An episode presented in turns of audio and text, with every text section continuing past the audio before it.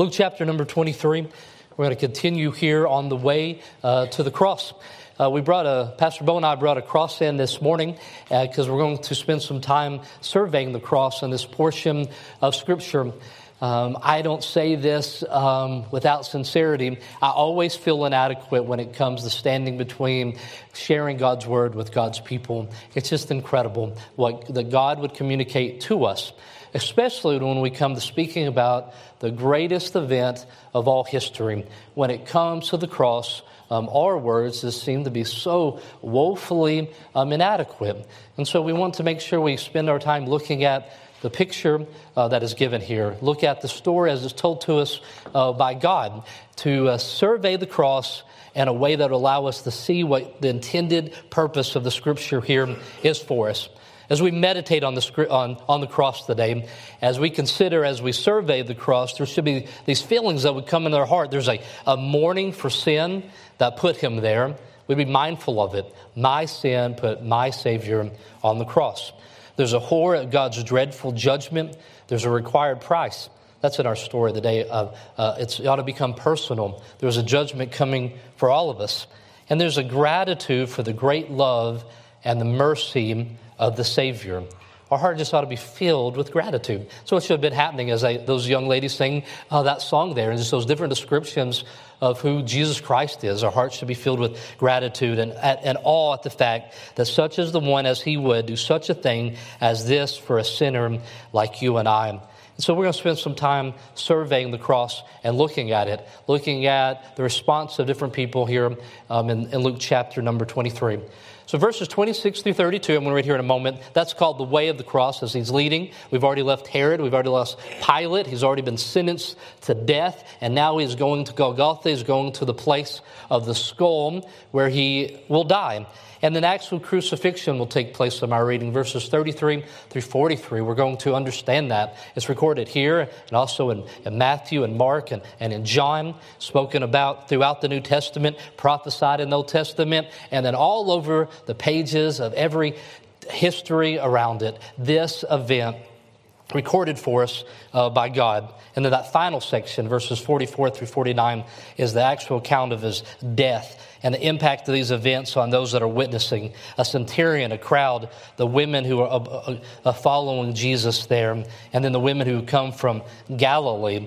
And so each of the gospel records that we have share different information to us. But in the, Luke, in the book of Luke, we have three uh, uh, pieces of information in this story that we don't find in the other gospel records. One is, a, uh, is the conversation that Jesus has with these women of Jerusalem, where he looks at them and gives prophecy, also gives them a proverb.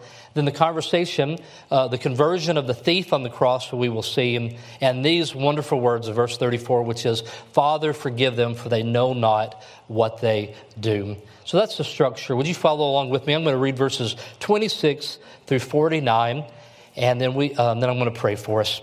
And as they led him away, they laid hold upon him when Simon, a Cyrenian, coming out of the country, and on him they laid the cross, that he might bear it after Jesus. And there followed him a great company of people and of women, which also bewailed and lamented him. And Jesus, turning unto them, said, Daughters of Jerusalem, weep not for me, but weep for yourselves and for your children. For behold, the days are coming in, that in the which they shall say, Blessed are the barren, and the wombs that never bare, and the paps which never gave suck. Then shall they begin to say to the mountains, Fall on us, and to the hills, cover us.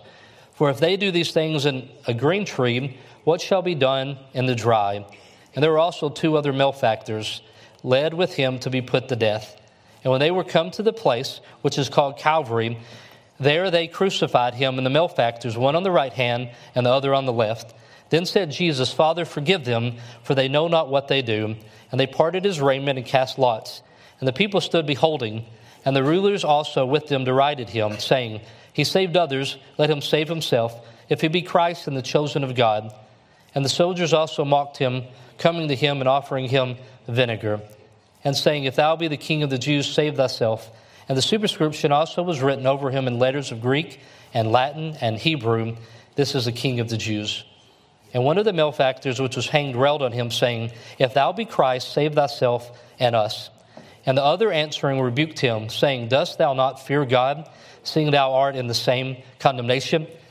And we indeed justly, for we receive the due reward of our deeds. But this man has done nothing amiss. And he said unto Jesus, Lord, remember me when thou comest into thy kingdom. And Jesus said unto him, Verily I say unto thee, today shalt thou be with me in paradise. And it was about the sixth hour, and there was a darkness over all the earth until the ninth hour, and the sun was darkened, and the veil of the temple was rent in the midst. And when Jesus had cried with a loud voice, he said, Father, in thy hands I committed my spirit. Having said thus, he gave up the ghost. Now, when the centurion saw what was done, he glorified God, saying, Certainly this was a righteous man.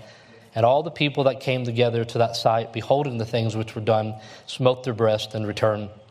And all of his acquaintance and the women that followed him from Galilee stood afar off, beholding these things. And we'll do the same thing today. We will stand with them and we will behold these things. I don't know how many years that God would give me on this earth, but I could spend every Sunday in this portion of Scripture and not ever come close to exhausting all that we can see about our Savior.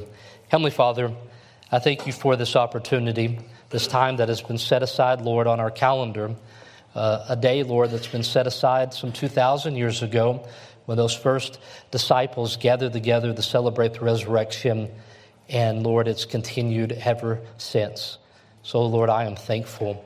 Thankful for what we have, we know of this story. We thank you for um, having it preserved and recorded for us so that we could read and see. Father, I pray that you would help us today as we would survey the cross, as we would look at it from a proper perspective. We would see it as God fearing people. We would see it as people that know that they're sinners. We would see it as a perfect Savior upon a cross. We would see it as people that would call out and help from you, and that our lives would be forever changed by this personal encounter with seeing the cross. In Jesus' name I pray. Amen. The words of Simeon in Luke chapter number 2 I've read to you here in Luke 23 of a man named Simon, we'll speak about him um, in a little bit. But in Luke chapter number 2, there's a man named Simeon, and he wanted to live long enough to see Jesus and God allowed that for him. And so Jesus is brought into the temple there, and Simeon holds him. He gets to hold uh, the creator of the universe in his arms. And it says in Luke chapter number 2, verse number 34, and Simeon blessed him and said unto Mary, his mother, Behold, this child is set for the fall and rising again of many in Israel, and for a sign which shall be spoken against. That's a pretty strong statement. A few weeks ago, we had a baby dedication. Could you imagine if I'd have taken one of those babies, maybe little Hudson Vincent, and held him and said, This baby is going to bring the rise and fall um, and make a division here in our country? It would have caught your attention. And so Simeon says that about Jesus, who will be the light unto the Gentiles, the one that the, the Messiah that's been prophesied in the Old Testament. In our portion of Scripture, in our reading, it doesn't appear that this is true because everybody seems to be united against Jesus at this time. We saw last week how Herod and Pilate, they were antagonistic towards each other, a power struggle between two political leaders. But then when it came, they were in agreement that this Jesus had to die and that they would uh, um, step back and allow the people to have their will. We saw Pilate in that struggle of his conscience. He knew that this man was innocent, but he was going to give people what they wanted, and Herod was in agreement. The Roman authorities and the Jewish officials, who were frequently at odds with one another, now drew together against. And so at this portion of the scripture, it doesn't seem that there will be a division. It seems that everybody here has made a decision and they will crucify him. But that is not us, is it? We are people that have properly surveyed the cross. We are people that have seen it and come to decide that as we meditate upon the teachings of scriptures, we sing songs about it, not just when we meet together, but throughout the week. We come together on Sundays and throughout the week and we study about the, the cross. And we have decided that he is the one that Ben said that we want to show our allegiance to, our affections to. And we teach it in the next generation. What's happening in other rooms right now. People are teaching about the significance of the cross, a proper understanding. Uh, Lauren's dad, Pastor uh, Tony Howarth, um, when he was in Valdosta many years ago, pastoring there, um, he had a marriage counseling with a couple um, in his office, and uh, things weren't going very well. And so he got up and left the room, went into the auditorium, picked up the cross that they had, took it back into his office, and set it between them and said, Let's look to the cross uh, right here. And he said, If we would all just look at the cross here and recognize where we're at, it would make a world of difference here in your marriage. And Lauren shared with me this morning that the man in the marriage counseling, he said, Can I take this cross home with me? And he took it home with him uh, when he left. And so, any one of you want to take the cross afterwards, you can uh, take it home uh, with you. Uh, but just a very literal way of just saying, let's reset our hearts and our minds by looking at what the cross means, what it says about us, what it says about Him, what it says about forgiveness and love. It's central to everything that we do as God's people, this cross. Galatians chapter number 6:14 says, "But God forbid that I should glory save in the cross of our Lord Jesus Christ, by whom the world is crucified unto me, and I unto the world. God forbid that I should glory save in the cross. That's strong language. That God forbid language in the Bible, that is strong language that you ought to pay attention to, that I won't glory in anything outside of that cross.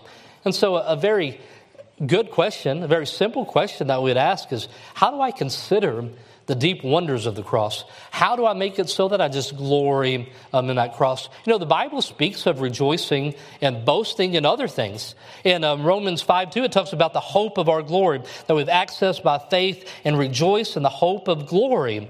Also, we're told in Romans 5 3 that we should glory in our tribulations because they work patience um, in us. Not just our tribulations, but our weaknesses and our infirmities. 2 Corinthians 12 9. My grace is sufficient for thee, for my strength is made perfect in weakness.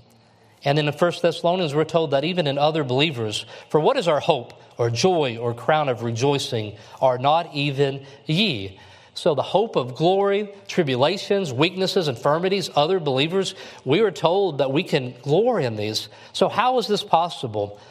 How is it possible that, that we're not in contradiction here? And how the, the way that this is possible is that the glory of the cross is the foundation for every good you will ever experience. If you boast in anything at all, you also should be boasting in the cross. All Christians are sinners and do not deserve anything but judgment.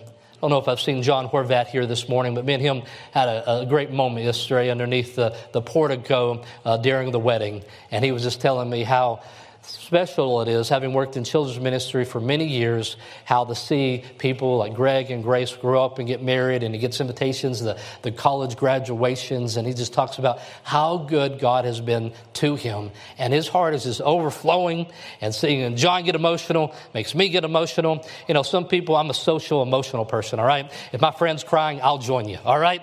And uh, just join, join the party. And so this moment, and then he said something that was pivotal, that was so important, that explained explained how his heart could get to that place.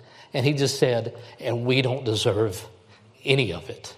A heart can't be filled to that capacity of gratitude if it doesn't also have the realization we don't deserve any of it.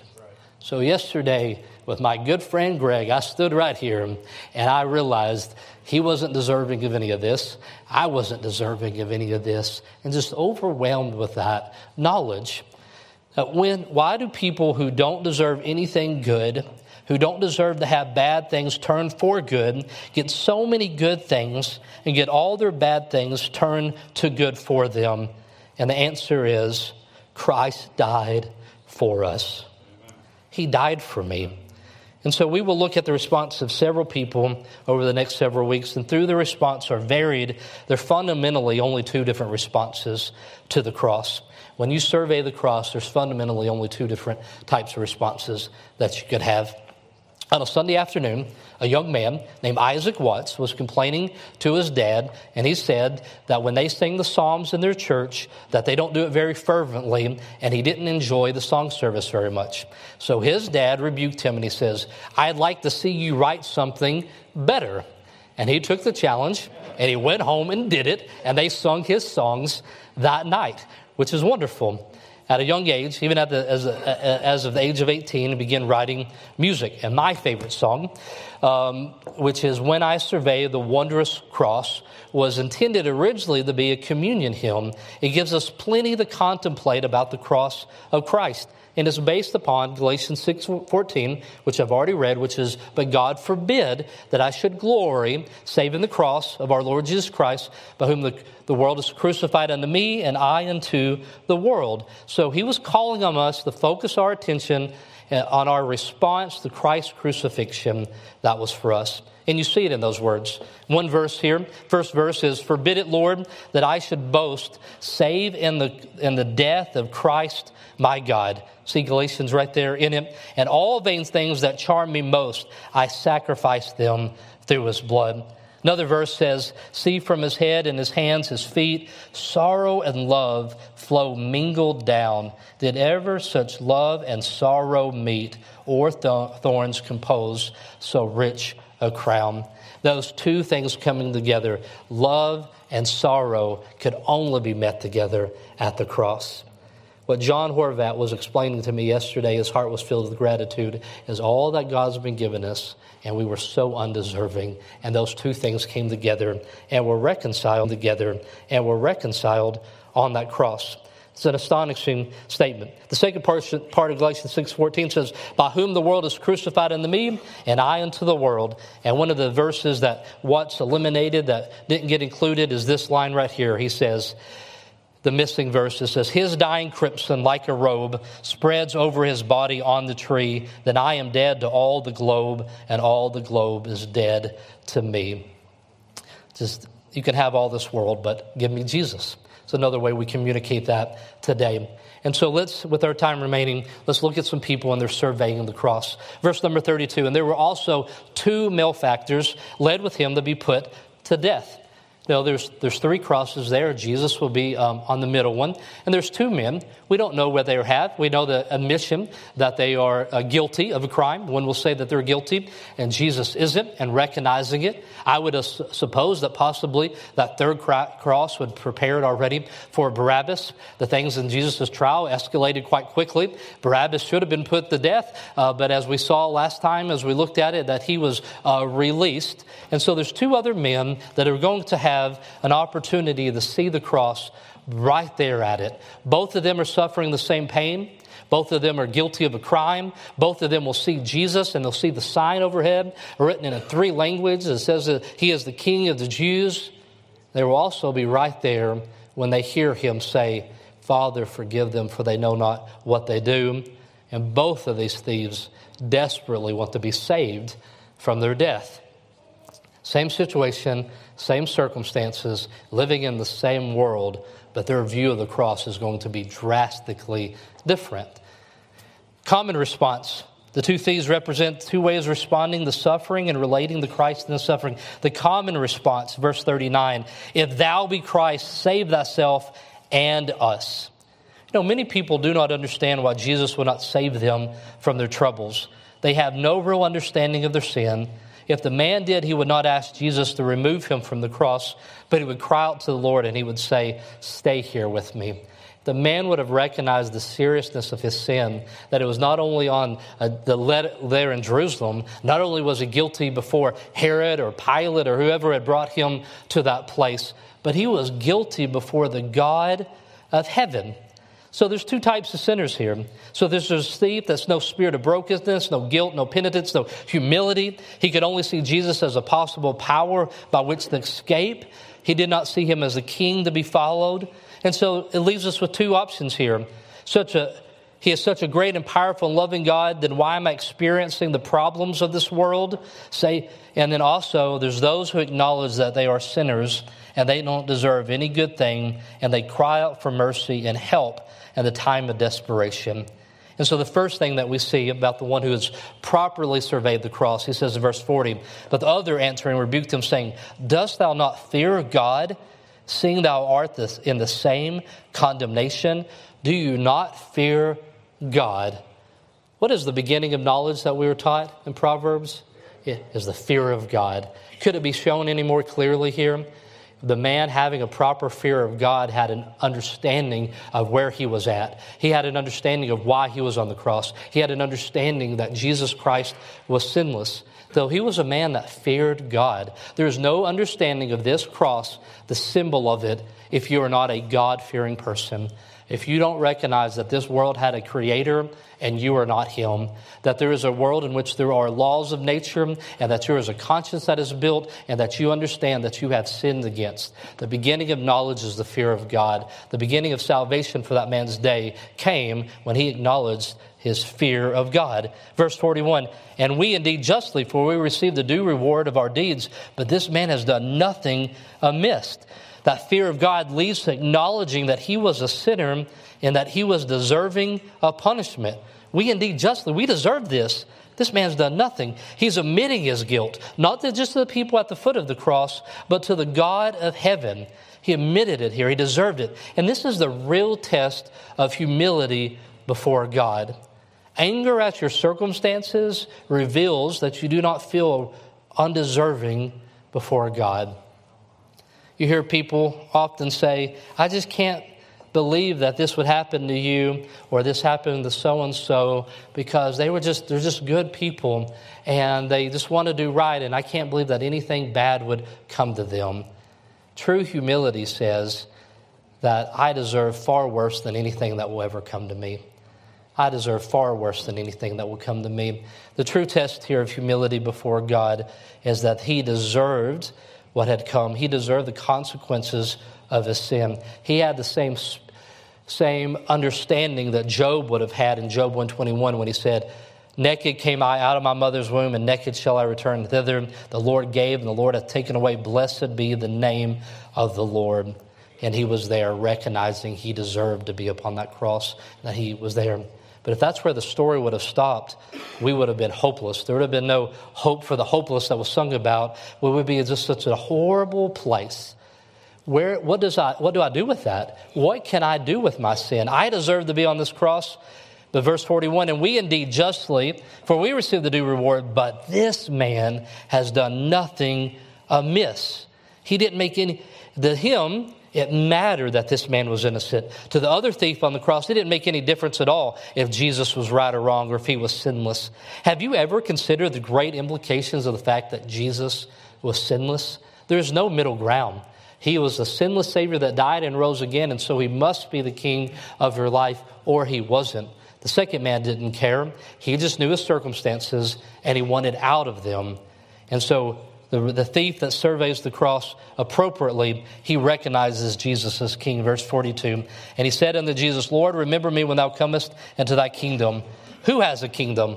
A king.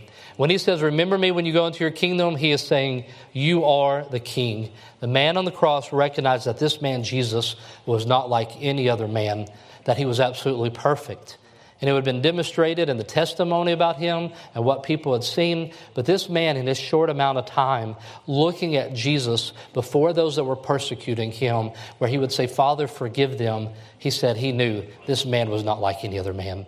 This man is from another kingdom, and he is the king of it. And he prayed for those. Jesus prayed for those that persecuted, the man on the cross there beside him said, When you enter in your kingdom, King, take me with you. And he pleads for help, verse 42. And he said unto Jesus, Lord, remember me when thou comest into the kingdom. Both of the thieves, the one on the right and the left, they wanted to be saved from their death, but how differently they sought for their salvation. Only one of them surveyed Jesus and the cross the way that they should have properly.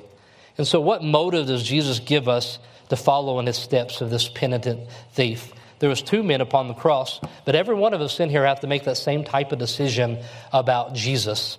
Jesus, we've already read it here, but in verses 27 and 28, Jesus is followed by a great company of people that day that have come with them.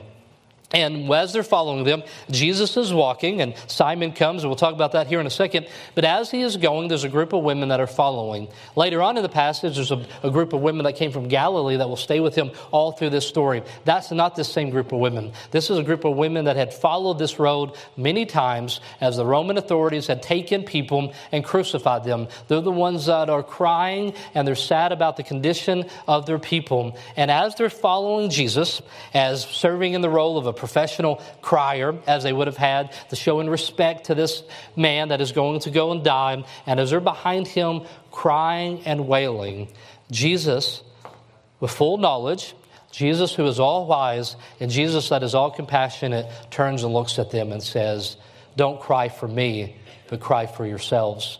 Because there's coming a day where those who don't have children will be glad that they don't. Because there's a day that is coming, a day of judgment. Many weeks ago, we talked about there'll be something that happens historically in 40 years from now where Jerusalem will be ransacked and completely destroyed. But to the end of all ages, there's a day of coming that is judgment. For you and I, we are told in Hebrews that we are told that it's appointed on the man once to die, then after this comes the judgment. And so there's a prophecy that is happening um, here that a judgment is coming. So there's the prophecy, but the proverb goes like this And if they do these things in a green tree, what shall be done in the dry? You don't have to spend much time out outdoors to know that trees, trees do not naturally burn when they are green, but they are highly flammable when they are dry. I don't know, see Zach here. The day when, when we used to be neighbors many years ago, I liked to collect people's old uh, Christmas trees and I liked to get old pine trees. And I stacked up like Jared, like 15 of them one time in my backyard, and they were really dry. And I put it on there, and for good measure, I put a little uh, gasoline on it because that's what all rednecks do when they have 15 pine trees. You know, I wanted to make sure that it would take. And I threw a match on that, and my neighbor ran out of his shoes from the other side of the road to the backyard to see what I had blown up this time, all right? And that thing just went.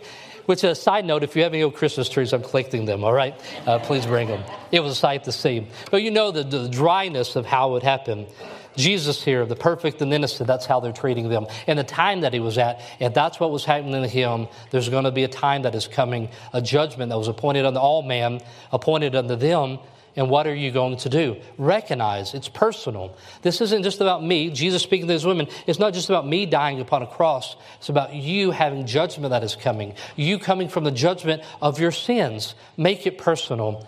And then lastly, here, it became very personal to a man. Verse number 36. And Simon, a Cyrene, coming out of the country, and on him laid the cross. This story is told in the gospel records, and we don't have a lot of information about Simon. And I find it interesting as I study and pray and say, God, show me, you know, what am I to learn about Simon here? Every detail of your crucifixion I want to know about. But Lord, show me here what you would have, your intended purpose. And we're seeing this contrast between the way the world and sin treats treats people, the kindness of our Savior.